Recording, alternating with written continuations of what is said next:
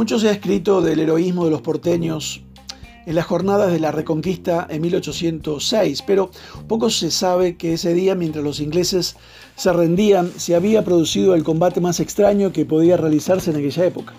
Conocemos batallas navales desde tiempos inmemoriales, pero seguro que usted nunca escuchó que se pueda abordar un barco a caballo.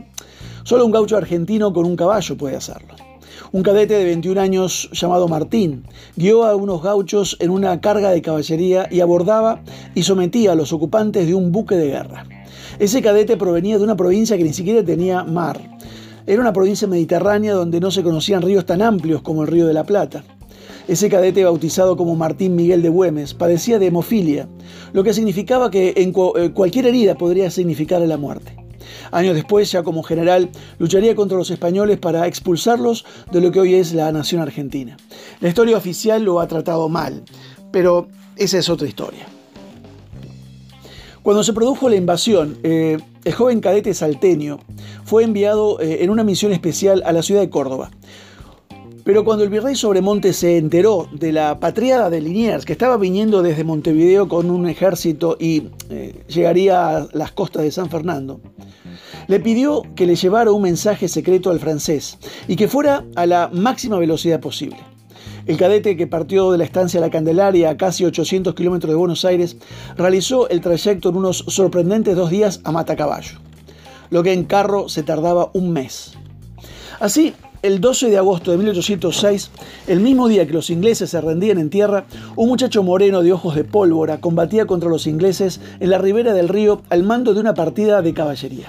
Se podría decir que vencimos a los ingleses en tierra y agua. Una vergüenza completa para los soldados de su Real Majestad. Desde el río el buque inglés Justina azotaba con sus cañones a las tropas criollas que querían acercarse al fuerte, lo que hoy es la Casa Rosada. Lo querían hacer por la costa o por las calles cercanas.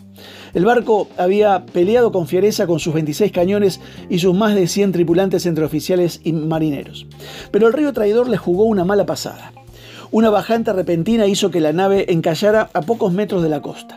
Enterado de esto, el general Liniers, que comandaba la resistencia porteña, se dirigió a Güemes y le ordenó que al frente de un escuadrón de húsares de la caballería de Pueyrredón siguiera al barco desde la costa. Pero Martín y sus gauchos se salían de la vaina por atacar a los invasores.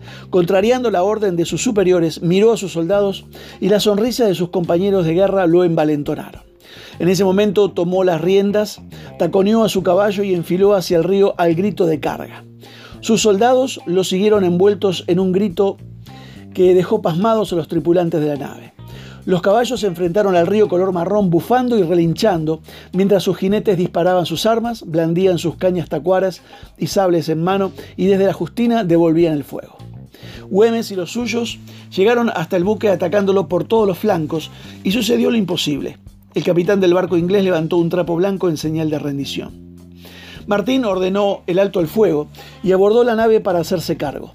Los ingleses entonces descubrieron que habían perdido la batalla a manos de un jovencito alto moreno de ojos profundos que hablaba con un acento extraño.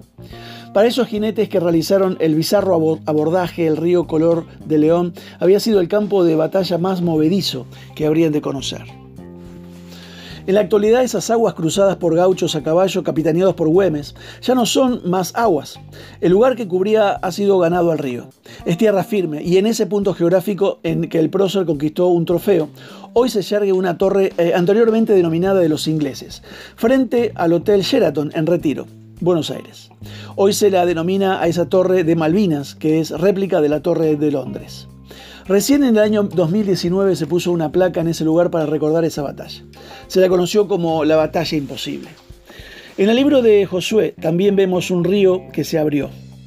Estoy terminando de escribir un comentario del libro de Josué y creo que lo más interesante para mí está en el capítulo 3, versículo 15 y 16. Y dice, y fíjate las palabras, y cuando los que llevaban el arca entraron en el Jordán y los pies de los sacerdotes que llevaban el arca se mojaron en la orilla del agua, porque el Jordán se desborda por todas sus riberas todos los días de la, de la cosecha, las aguas que venían de arriba se detuvieron y se elevaron en un montón. Era un cruce imposible. El río bajaba desbordado en esa época. Estoy seguro que los judíos estuvieron tentados a decir a José, a Josué, ¿podrías hacer que se abra el río? Moisés nos abrió un mar rojo mucho más grande. Entonces sabremos que el Señor está con nosotros. Estaremos entonces felices de entrar. Pero no, primero tenían que mojarse los pies. El río Jordán iba a descender cuando los sacerdotes pusieran los pies. Lee atentamente el versículo 15. En el mar rojo no necesitaron fe, solo ver que el mar se abriera. Aquí Dios les dijo que tendrían que poner los pies y mojarse. Güemes conquistó un barco, Josué una ciudad como Jericó. ¿Qué, ¿Qué conquistaremos nosotros si tenemos fe? En este momento Dios te está llamando, si Jesucristo está hablando a tu corazón, te pide que no le des la espalda, que le permitas hacer algo por vos. Pensá que en este momento las aguas de tu Jordán se han recogido y se han, te han dejado un, camino abierto para cruzar al otro lado, al lado donde hay esperanza de mejor vida junto a Jesucristo. Cruzar el Jordán no es eh, cruzar al cielo. Aquí la tierra prometida no es el cielo, como muchos predican. En el cielo no, no se lucha contra eh, otros enemigos como en Jericó.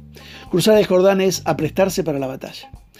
Hermanos, cuando Jehová aparta las aguas del Jordán, nos muestra el camino que lleva a la vida distinta, a una vida con abundancia de buenos frutos. Jesucristo te dice, ven con esta pesada carga que te agobia y te haré sentir mal, te hace sentir mal. Trae tu piedra y colócala a mis pies. Él está en medio de tu Jordán. Te aseguro que una vez que sueltes esa carga te vas a sentir más liviano porque vas a dejar atrás tu pecado que te está agobiando y desesperando. Esforzate y sé valiente. Deshacete de ese peso que cargas como esclavo de la droga o del alcoholismo, del maltrato conyugal, del odio, del rencor, del consumismo y muchas otras cargas alojadas en tu corazón que vos y, solamente Dios sabe.